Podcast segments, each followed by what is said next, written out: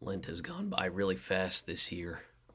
Forgive my voice. I've I had like a uh, sinus infection. I'm still getting over, so I'm feeling much better today than I did yesterday. I was I was starting to come down with it in uh, the sermons you're about to hear from Sunday. Anyway, Lent has gone by very fast. Um, this coming Sunday is Palm Sunday, which is of course the Sunday before Resurrection Sunday, and so. Uh, anyway, I'm I'm needing to schedule Monday, Thursday, and Good Friday if there is any of that, and things are just moving very fast, and I've I've got a hundred things going on. Uh, something that I talked about in worship, and uh, I don't think it's going to be in the section you're going to hear today. I'm trying to raise money for a couple different projects, and so uh, I'm only going to talk about one, and it's this missional project that I have in mind for Nowata right up front, the price tag is $7,000. We're wanting to hire somebody part time to form a women's ministry. My wife is connected to, my wife's not the person that would be hired.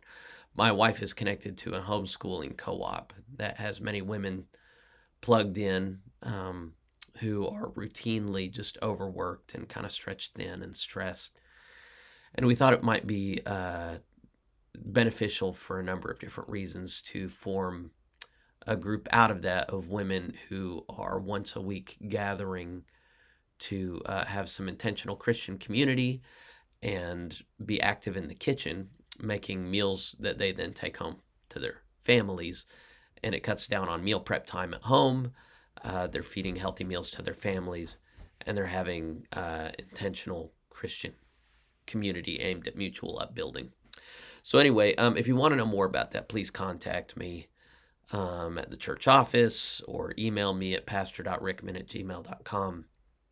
I need to, the, the board of the church was clear that they liked the idea, but they wanted me to provide uh, my own funding for it. So uh, this is me asking you to consider making a special donation to the church so that we can maybe um, make a big difference in the lives of a number of local families, many of whom don't belong to a church yet and might be open to a new relationship. So consider it. Um, I think that's the only thing I wanted to to call to your attention before we get into today's time in the Word. So, with no further ado, I hope you enjoy your time with us. Welcome to the Nowata Methodist Church podcast, where we hope to encourage you in your spiritual journey so that you may be a blessing to your local church and to the world.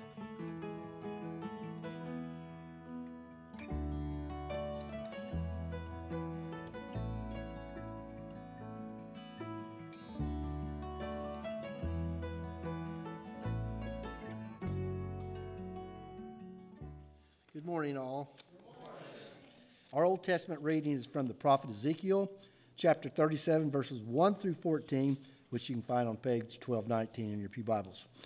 Listen for the word of God. The hand of the Lord was upon me and carried me out in the spirit of the Lord, and set me down in the midst of the valley which was full of bones, and caused me to pass by them round about. And behold, there were very many in the open valley, so low there they were dry. And he said unto me, Son of man, can these bones live? And I answered, O Lord O God, thou knowest. Again he said unto me, Prophesy upon these bones, and say unto them, O ye dry bones, hear the word of the Lord. Thus saith the Lord God unto these bones, Behold, I will cause breath to enter into you, and ye shall live, and I will lay sinews upon you, and will bring up flesh upon you, and cover you with skin, and put breath in you, and ye shall live, and she, she, ye shall know that I am the Lord. So I prophesied as I was commanded, and as I prophesied, there was a noise, and behold, a shaking, and the bones came together, bone to his bone. And when I beheld, lo, the sinews and the flesh came upon them, and the skin covered them above, but there was no breath in them. Then said he unto me, Prophesy unto the wind, prophesy, Son of Man, and say to the wind, Thus saith the Lord God Come from the four winds, O breath, and breathe upon these slain that they may live. So I prophesied as I commanded me, as he commanded me, and the breath came into them, and they lived and stood upon their feet, an exceedingly great army. Then he said unto me, Son of man, these bones are the whole house of Israel. Behold, they say, Our bones are dried, and our hope is lost. We are cut off for our parts. Therefore prophesy and say unto them, Thus saith the Lord God, Behold, of my people, I will open your graves and cause you to come out of your graves and bring you into the land of Israel. And ye shall know that I am the Lord when I have opened your graves, O my people, and brought you up out of your graves, and shall put my spirit in you, and ye shall live, and I shall place you in your own land. Then sh- shall ye know that I am the Lord, have spoken it and performed it, saith the Lord. The word of the Lord.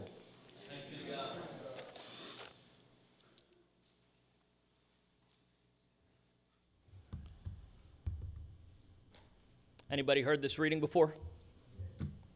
It's uh, a lot of people have heard that uh, them bones, them bones, them dry bones. That's what this is from. If you don't know, the head bone connected to the neck bone, the neck bone connected to the shoulder bone, the shoulder bone connected to the backbone. Yeah, some okay. Some people are okay. We've heard you sing enough, Jeffrey. All right. Um, that's that's where that's from. But the song, it's kind of lost on you. This is. Um, we are we when we hear this, we hear it a little bit differently than an ancient context would because we're living in an age post dawn of the dead. You know, zombie movies have made their impact on people. So as it's talking about people coming out of the graves and sinew being put on bones, a lot of people the mental imagery that comes out is is something out of a horror movie. That's not what's going on here. What's going on here is a restoring of people who were dead. So let's let's be clear because here's here's the core issue that all of our readings are going to direct us to today and it requires for us to be firm on this. Can and will God bring literally dead people back to life? What was that noise? Okay, it was Cody. I was thinking that was the Holy Spirit emphasizing my point that was perfect timing. Let's pretend it was. Because the thing is, we live in an age that imagines itself smarter than and more refined than previous ages. I know none of you are ever like this, but a lot of people, they look back on biblical people and they go, well, they were just really gullible back then. That was before modern science. And, you know, they they had things happen that they couldn't explain, and rather than rationally approaching these things, they just superstitiously placed it all on God. You know, there were, there were instances that really couldn't be easily explained of people who seemed to be dead coming back to life, and, and we imagined that that was God, but really we know that God doesn't do things like that. You know, God can't do things like that. That's, that's the problem. You know, I, I believe in science. I believe, let me be clear. I believe in the scientific method. Science is a method where you, you have a hypothesis and you test the hypothesis, and then whenever you can't prove it wrong, it becomes a theory. And I have no problem with that. I have a big problem thinking that because we stand at a more technologically advanced place, that we are somehow smarter than or better than people who came before. That's a lie from Satan. And Satan uses that to blind us against the power of God's word because central to the gospel message is not only that God can raise people from the dead, but that he will raise all flesh from the dead for salvation or damnation. That is the story of the Bible. And if you do not believe that, then you do not know the power of the gospel. You are not going to be able to receive with proper weight the information presented in this book because you have already discounted the undergirding message. Why do people think that God cannot and will not restore people from the dead? Well, they they go down this line saying, well, you know, and death is really quite an amazing thing. Did you know that from before when your body is born, there are bacteria that are uh, asleep inside of you that are just waiting all your life for when you finally die, and then they will activate and they will start liquefying and eating every cell in your body and break it down. Isn't that amazing? There's this thing that happens when a body dies. It doesn't stay the same. It goes through, and I know this is morbid, and I'm going to lean into it. And I don't care if it, well, I care a little bit that it makes you uncomfortable, but still, you need to reckon with the fact that when you die, your body, it swells up, liquefies, falls apart, and all that's left is bones. And that's what's going on right here in this. There are people, this point in history, who have had battles and their bones lay strewn across a plain where they have decomposed big time. All that's left is dry bones. They're not even wet anymore.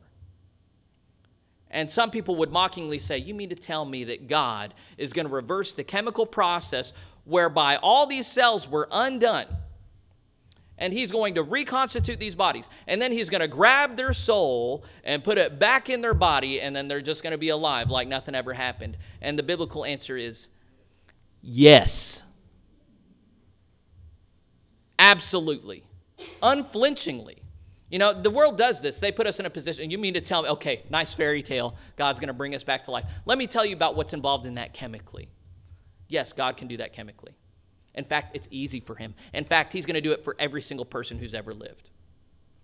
And there are people, well, you know, what if one person dies and then they decompose and their nutrients go into another person? You know, what's God going to do then? You know, you can get real nerdy about it. And the proper answer to that is shut up. That is totally not the point. God can do whatever He wants. It's not even hard for Him. But we live in a, a, scientific age where everything has to bow down to science. Well, science says that's not possible. So God is limited in this book to what we say is possible. Shut up. Just shut up. You know, I, I know we're told that Christians are nice. Jesus wasn't nice. We're not held to that standard. There are a number of things people say to try and sap this of strength. And you can try and, well, you know, respectfully, I disagree. Or you can just, you know, just say you're not a Christian.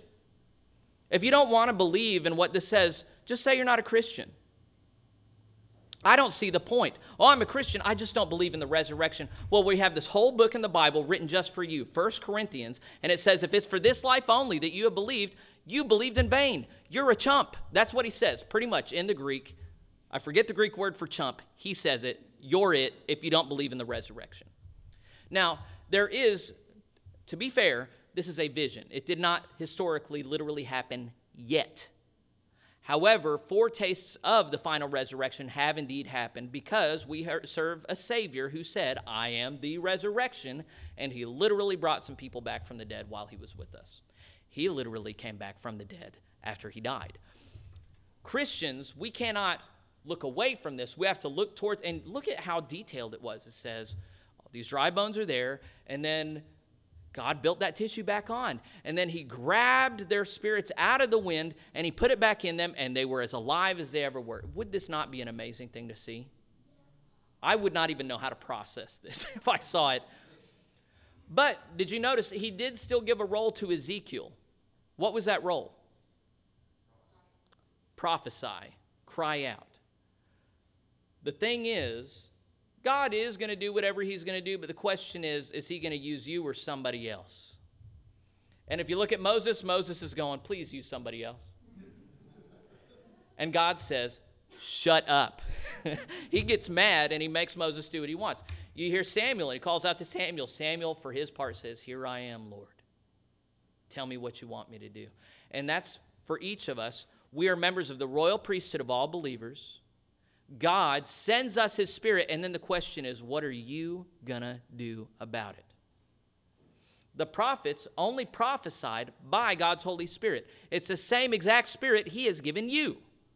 And the question is, are you going to prophesy? Are you going to speak to the dead bones out there and tell them, come to life?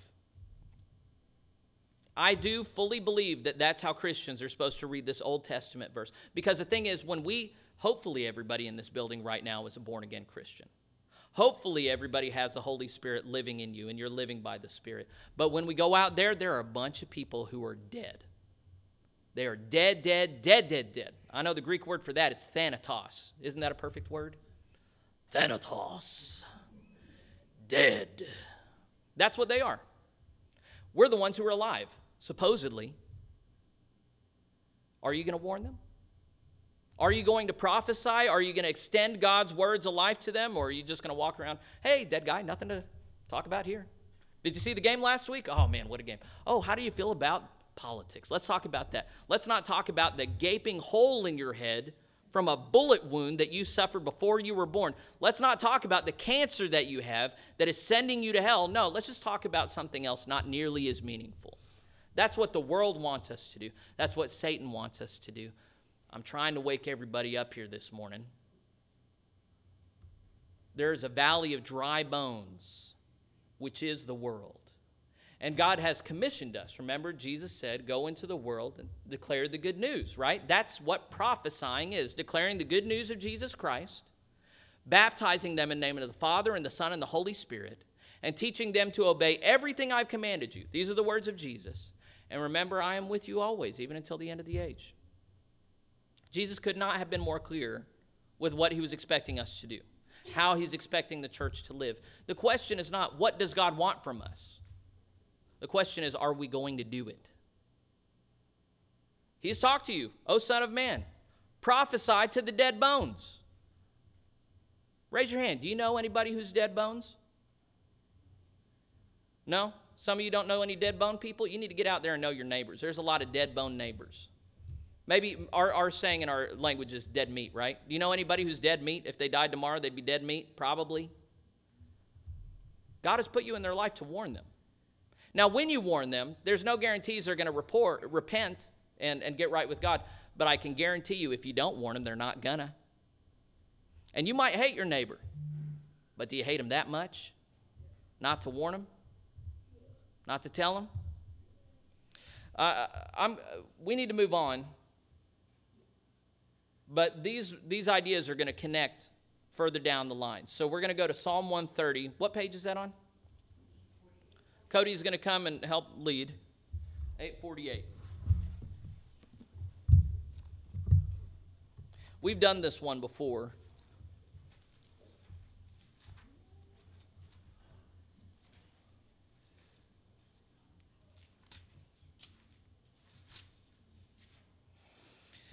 So it sounds like this. I'll sing it once and then y'all join me. In my distress, I cry to the Lord, deliver me, O Lord. All right, let's sing that together. In my distress, I cry to the Lord, deliver me, Out of the depths I cry to you, O Lord. Hear, Lord, hear my voice. Let your ears be attentive to the voice of my supplications. If you, O Lord, should mark iniquities, Lord, who could stand? But there is forgiveness with you, that you may be worshipped. I wait for the Lord. My soul waits. In the Lord's word I hope. My soul waits for the Lord more than those who watch for the morning, more than those who watch for the morning. O Israel, hope in the Lord, for with the Lord there is steadfast love, and with the Lord is plenteous redemption. And the Lord will redeem Israel from all iniquities. Mm. In my distress, I cry to the Lord, deliver me, Thank you, Cody. My soul waits for the Lord more than those who watch for the morning. Let me ask you this question. Um, faith in Jesus Christ, the Christian religion, all the trappings of that, is that like supposed to be in place number 10 in your life of most important things, place number five, number two, number one? What place do you think it's supposed to be? You know the answer. I tried to set that up silly. It's number one. Nothing even comes close. Family, friends, job, money, food, none of it comes close. And yet, do our desires match up with that reality? No. Not naturally. And what this psalm makes clear is my hope is in the Lord. My soul has learned to hunger for God more than food, more than the love of my friends, more than the satisfaction of my family. That's the level of love we are aspiring to with the Lord. That's a countercultural love. That seems like crazy love to people. That's, that's the standard set by the scriptures. Now, when you love God that much, do you think He loves you back? Have you ever have you ever loved somebody who loved you back? Does it feel good? Can you imagine loving God more than you've ever loved anybody else and he loves you back even more than you love him? Can you imagine how emotionally satisfying that would be? You know, I remember when Sarah Beth and I loved each other, and one time I'd had one beer, and I accidentally let slip that I was thinking about marrying her, and my eyes instantly bugged out. I don't remember exactly how I said it, but she looked at me and her eyes bugged out for a second, and then she smiled.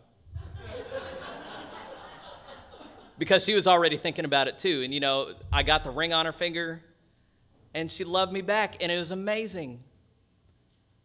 But I have something even better than that with my Lord. If I have the decency to love Him, He loves me back so much more. And the way that that's connected to what I was talking about before is, you know, what if I told you I love my wife because she has the most beautiful blonde hair? You'd be like, wait, are we talking? Do you have another wife? You know, Sarah Beth is brown haired. You, you want to know the people you love, right? You like knowing things about them. Well, something about my God is he's more powerful than death. In fact, that's a very important trait about him. So to say that I love my God, but go, oh, I don't, I don't know about all that resurrection stuff. That is a key thing about loving him. Love him for who he is. Love him for what he does. You know, what if my wife told you, I love Jeffrey, but I really wish he wasn't a lame Christian preacher? You'd be like, well, uh, that's not great. Well, I love my God, but I just don't think it's very important that he raises people from the dead. Shut up. I man, y'all don't go home and be like, Jeffrey was telling everybody shut up a lot today. But I mean, a lot of times, I, I know I'm a very two dimensional pastor. I, I, have told you stop it many times, but that's what a lot of scripture comes down to, doesn't it? And then sometimes, you know, I mean, this is the middle of Lent and it's about self denial, and a lot of self denial is learning to tell yourself to shut up. You ever done that? Tell yourself to shut up? It's one of the best things I ever learned. Because I got a drunken monkey mind up here. And you got to just learn to just shut up. Don't think that. It's just not good. It's not helpful. So, as much as we're talking about telling other people to shut up, I'd be a bad pastor if I didn't tell you to direct that inward and govern yourself. There are certain things that will bring you closer to God, help you love Him rightly. There are certain things that will take you away from God. And to those things we say, shut up, go away. Or the biblical thing is, get behind me, Satan. We think shut up is so mean. I would much rather hear shut up than get behind me, Satan, wouldn't you? All right, let's do our, let's do our New Testament reading. Um, yeah, Whitney, come on forward.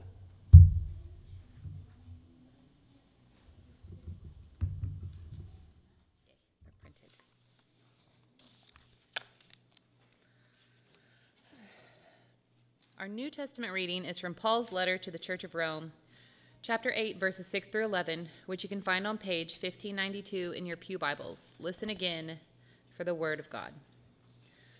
For to be carnally minded is death, but to be spiritually minded is life and peace. Because the carnal mind is enmity against God, for it is not subject to the law of God, neither indeed can be. So then they that are in the flesh cannot please God. But ye are not in the flesh, but in the Spirit. If so be that the Spirit of God dwell in you. Now, if any man have not the Spirit of Christ, he is none of his. And if Christ be in you, the body is dead because of sin, but the Spirit is life because of righteousness. But if the Spirit of him that raised up Jesus from the dead dwell in you, he that raised up Christ from the dead shall also quicken your mortal bodies by his Spirit that dwelleth in you. The word of the Lord.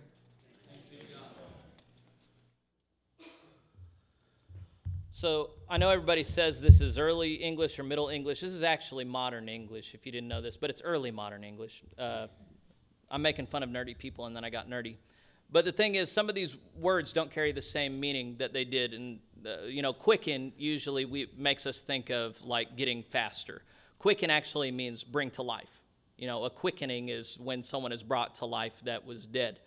Uh, similarly, there's the word carnally.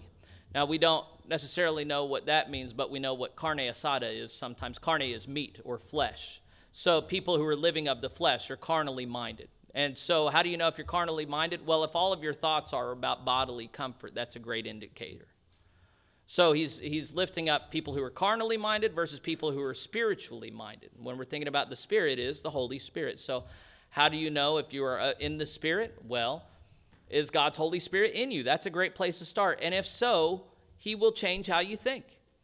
Do you think that maybe Christians should think differently than non Christians? Well, probably, yeah. If we have a different way of life, a different truth, then yeah, what you believe will impact the way you think.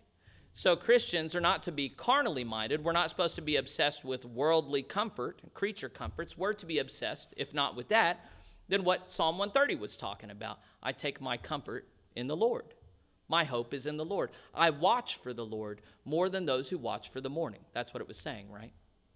So, here in Romans, Paul is making clear there's only two types of people those who are of the flesh and those who are of the spirit. And Christ only wants one. So if Christ be in you, sorry, this is verse 9. If ye are not in the flesh, but in the spirit, that's good. If so be that the Spirit of God dwell in you. Now, if any man have not the Spirit of Christ, he is none of his. That's, that's the King James way of saying Jesus has nothing to do with you. If you don't have his Holy Spirit in you, you are not his. And Jesus was very clear about this in the Gospel of John, which we're going to turn to in a minute he faced off against some Pharisees who said, We're children of Abraham. He says, No, you're not. You're children of the evil one. You're children of the devil. He said it straight to their face, and they said, How dare you say that? But the thing is, if you're not children of Christ, if His Spirit does not dwell in you, then it doesn't matter how nice you are, or how much you love your kids, or if you mow your neighbor's lawn when he's out of town. None of that matters when it comes to salvation issues. If you want to be saved, you live by the Spirit, and that means you have the Spirit of Christ Jesus in you. This reading could not be more clear. And the thing is, that Spirit, what was that? Let's see, was that verse 14?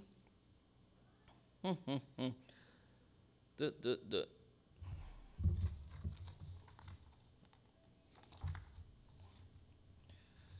will bring life to your mortal bodies as well. That's what's going through. Verse 11, but the spirit of him that raised up Christ Jesus from the dead, did Jesus raise from the dead? Did he have a body? Yeah, he ate. He let them touch him. The spirit of him that raised Christ Jesus up from the dead will dwell in you. He that raised Christ from the dead shall also quicken, bring to life your mortal bodies by his spirit that dwells in you. So, uh, sinner, mortal, are you going to die someday if Jesus doesn't come first? Is that the end of your story? You just become worm food and that's it? No. Christians know that that's just the chapter marker right there for a story that goes on for eternity. And that Christ will raise up our mortal bodies because the Holy Spirit has made a home in you and he can redeem everything. There is nothing that the Holy Spirit cannot redeem.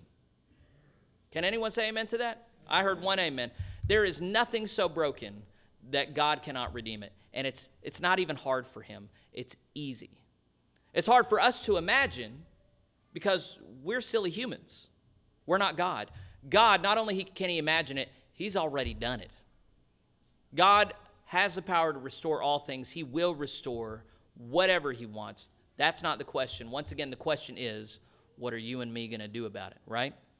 How are we going to live? And if I don't believe it, if I don't believe that God is going to raise me up from the dead, do you think I'm going to live differently from those who do believe it? There could be no bigger factor in how a person lives. If this is the only life that I've got, I'm going to live very differently than if I understand life goes on for eternity. This is something that I feel like I'm bringing up pretty often. And we need to be thinking about it. What does my life look like? How do I live differently than those who don't believe in eternal life? I can't answer all those questions for you, but the odds are there are some ways that, well, I'll speak for myself there are ways on which faith, faithless days, I'm a little too concerned with my own comfort and not quite concerned enough with what would glorify God. You know, I, I find it most especially, you know, I get a little too worked up about inflation. You know, I have these bank accounts that I was feeling good about until inflation set in. And then, you know, I take a little too much joy in the fact that I got these chickens and I'm not paying egg prices like you suckers are, you know. These feelings about money I love Bob Sullivan. He's like, he called, I can't believe he did that. I'm glad y'all let me mess with you a little bit, but I take a little too much joy and comfort in material wealth. You know? I shouldn't take that much joy in it. If I'm not taking joy in material wealth, what should I be taking joy in? Yeah, the Lord. I mean, it's obvious. I, am we're going through these same set. I want you going home and analyzing yourself and going, I take a little too much joy in this. Or, you know what? I don't take enough joy where I should. The, it is not love. It's not a bad thing to love. In fact, it's a great thing to love. But the thing is, Satan loves when we love things wrongly. What happens when you come to Jesus is he reorders your love to love things rightly. But that will not take place. The trans- being transformed in the renewing of your minds, that does not take place without the Holy Spirit. So that's why I selected hymns today that have us thinking on the Holy Spirit. So let's sing one more hymn about the Holy Spirit. Then we're going to sing about we're going to read about Jesus raising somebody from the dead and then we are going to nourish these bodies that God has given us. Amen. Now a certain man was sick named Lazarus of Bethany, the town of Mary and her sister Martha. It was the same Mary which anointed the Lord with ointment and wiped his feet with her hair, whose brother Lazarus was sick. Therefore his sisters sent unto Jesus, saying, Lord, behold, he whom thou lovest is sick. When Jesus heard that, he said, This sickness is not unto death, but for the glory of God, that the Son of God might be glorified thereby. Now Jesus loved Martha and her sister and Lazarus. When he had heard, therefore, that Lazarus was sick, he abode two days still in the same place where he was. Where Jesus was, that he stayed put for two days. That's what he's saying. Then after that, he saith he to his disciples, Let us go into Judea again. His disciples say unto him, Master, the Jews of late sought to stone thee, and goest thou thither again? They're saying, Hey, Lord, you're going into the danger zone. They want to kill you there. Jesus answered, Are there not twelve hours in the day? If any man walk in the day, he stumbleth not, because he seeth the light of this world. But if a man walk in the night, he stumbleth, because there is no light in him. So that's a little sermon unto itself that I'm not going to give today, but that's worth camping out on. Verse 11 These things said he, and after that he saith unto them, Our friend Lazarus, Lazarus sleepeth, but I go that I may awake him out of sleep. Then said his disciples, Lord, if he sleep, he shall do well. He's going to be okay. Might be a great nap. He doesn't need you to wake him up. That's what they're saying. Howbeit, Jesus spake of his death, but they thought that he had spoken of taking a rest in sleep. If you've ever read 1st and 2nd Thessalonians, the way that Paul talks about death is sleep. This is the Christian understanding of death. It's not actually a final thing. The Thanatos thing that's so scary for everybody else, it's not scary for us because we know God's going to wake us up. So that's why Jesus is talking about it as sleep. Anyway, verse 14. Then said Jesus unto them plainly, Lazarus is dead. And I am glad for your sakes that I was not there, to the intent ye may believe. Nevertheless, let us go unto him. Then said Thomas, which is called Didymus, unto his fellow disciples, Let us also go, that we may die with. Now, what do we know Thomas for? Not this bold statement. We know him for doubting that Christ was resurrected when he died, right? Doubting Thomas. But here he has this very courageous statement okay, Jesus going into the danger zone, probably going to get killed. Let's go with him. Let's die with him. Remind me, on the night in which Jesus was apprehended in Gethsemane, did Thomas stand by his side and die with him? He ran away like all the others, didn't he? Let this be a short little thing to bring your attention to. Just because you think you're with Jesus doesn't mean you're actually with him when the, the, the cards, when the chips are down. Make sure that you're not going to run when the time comes. Verse 17. Then when Jesus came, he found that he had lain in the grave four days already. Who? Lazarus. He'd been dead four days. Now, just as a reminder, the putrefaction process already takes place after four days. His body will have swelled. A lot of things are permanently damaged. There is no bringing this body back to life scientifically. The modern science could not do this, could not even come close. Okay? Verse 18 Now Bethany was nigh unto Jerusalem, about 15 furlongs off, and many of the Jews came to Martha and Mary to comfort them concerning their brother. Then Martha, as soon as she heard that Jesus was coming, went out and met him, but Mary sat still in the house. Then said Martha unto Jesus, Lord, if thou hadst been here, my brother had not died. But I know that even now, whatsoever thou wilt ask of God, God will give it thee. Jesus saith unto her, Thy brother shall rise again. Martha saith unto him, I know that he shall rise again in the resurrection at the last day. Jesus said unto her, I am the resurrection and the life. He that believeth in me, though he were dead, yet shall he live. And whosoever liveth and believeth in me shall never die. Believest thou this? She saith unto him, Yea, Lord, I believe that thou art the Christ, the Son of God. Y'all remember what Christ means?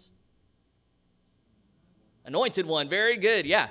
Anoint. Uh, Christ is the, the Greek of Mashiach, which is the Hebrew anointed one. I believe that thou art the Christ, the Son of God, which should come into the world. And when she had so said, she went her way and called Mary, her sister, secretly, saying, The Master is come and calleth for thee. As soon as she heard that, she arose quickly and came unto him. Now Jesus was not yet come into the town, but was in that place where Martha met him. The Jews then, which were with her in the house, and comforted her, when they saw Mary, that she rose up hastily and went out, followed her, saying, She goeth unto the grave to weep there. Then, when Mary was come where Jesus was, and saw him, she fell down at his feet, saying unto him, Lord, if thou hadst been here, my brother had not died. When Jesus therefore saw her weeping, and the Jews also weeping, which came with her, he groaned in the spirit, and was troubled, and said, Where have ye laid him? And they said unto him, Lord, come and see. Here's the shortest verse in the whole Bible Jesus wept. Now, let's camp out on this for a second because did Jesus know that Lazarus was dead? He knew he was going to die from before he heard about it. He knew this was the plan the whole time. Now, you would, you would think that somebody who knew the plan the whole time would be stoic, would be fine. He'd be saying, You guys, you know, you remember on the, the ship whenever they're about to die and they're freaking out, and he said, Why did you have such little faith? You remember that? Jesus so often does not validate our feelings of drama, but here, he does. I think for Christians, that means that we're not supposed to be, you know, I think there are some people who, oh, God just needed another angel in heaven. Why are you crying? And that's really heartless, I think. It really sucks. Sorry, excuse me. It's really not great when people we love die. It's not desirable. We don't want it. Now, we're not afraid that they're going to be damned forever in hell, necessarily. Some of them, yeah, most of them probably. But the thing is, it's okay to be sad at death and also to trust that God is God of death and death has no hold over what he wants a hold of. You can do both things at the same time, and that's what I think we see Jesus doing. He could mourn the dead and raise the dead. Isn't that amazing? Then said the Jews, Behold, how he loved him. And some of them said, Could not this man, which opened the eyes of the blind, Jesus, have caused that even this man should not have died? Could Jesus have kept Lazarus from dying? Yeah, of course he could have. But here, remember what he said to the disciples. He said, uh, was it verse 6? No? Verse 4. When Jesus heard that, he said, This sickness is not unto death, but for the glory of God, that the Son of God might be glorified thereby. So Jesus knew that Lazarus was going to die and that it was going to be for God's glory. You remember they asked him, Why did the blind man uh, not have sight? Was it his sin or his parents' sin? And Jesus said, Neither, so that God would be glorified. The notion here is that God is glorified in all things, especially bad things where God redeems, because God can redeem all things, right? Anyway, I, I, should have kept on going. What am I at 38? Yeah. Jesus, therefore, again groaning in himself, cameth, cometh to the grave. It was a cave, and a stone lay upon it. Jesus said, Take ye away the stone. Martha, the sister of him that was dead, saith unto him, Lord, by this time he stinketh, for he hath been dead four days. You know, ugh, not good. Jesus saith unto her, Said I not unto thee that thou, if, uh, if thou wouldest believe, thou shouldest see the glory of God? Then they took away the stone from the place where the dead was laid. And Jesus lifted up his eyes and said, Father, I thank thee that thou hast heard me. And I knew that thou hearest me always, but because of the people which stand by, I said it, that they may believe that thou hast sent me. And when he had thus spoken, he cried out with a loud voice, Lazarus, come forth. And he that was dead came forth, bound, hat, hand and foot, with grave clothes, and his face was bound about a napkin, bound about with a napkin. Jesus said, This is If you've ever seen mummies in the cartoons, they wrapped him up. And this is what Lazarus looked like. God instantly reversed the chemical processes, restored the life in the body, and he came out looking like a mummy, but he was a fully alive man. Jesus saith unto them, Loose him, let him go. Then many of the Jews which came to Mary and had seen the things which Jesus did believed on him for obvious reasons, I would put in there. This is the word of the Lord. If Jesus in the flesh could raise a man from the dead easily, then God, whose spirit is in you, can easily raise your mortal body from the dead, and he will. And the question is on that day, will you be accounted righteous in his sight? So that's what we're doing here and now. This is establishing that foundational belief in the resurrection. If you're not thinking about that, if you're not prepared for it, you need to be because one day you will be resurrected and you will be before the judgment seat of Christ Jesus. And if you're not ready for that day, then it's going to be a bad day for you. This is Lent. I get to preach dark sermons, okay? So lean upon God's Holy Spirit, pray for His Holy Spirit. We drilled that hymn in. We're going to last, the, the last portion here is going to be insisting that we trust God and will obey the Lord. Amen? Let's stand and sing hymn number 467 Trust and Obey.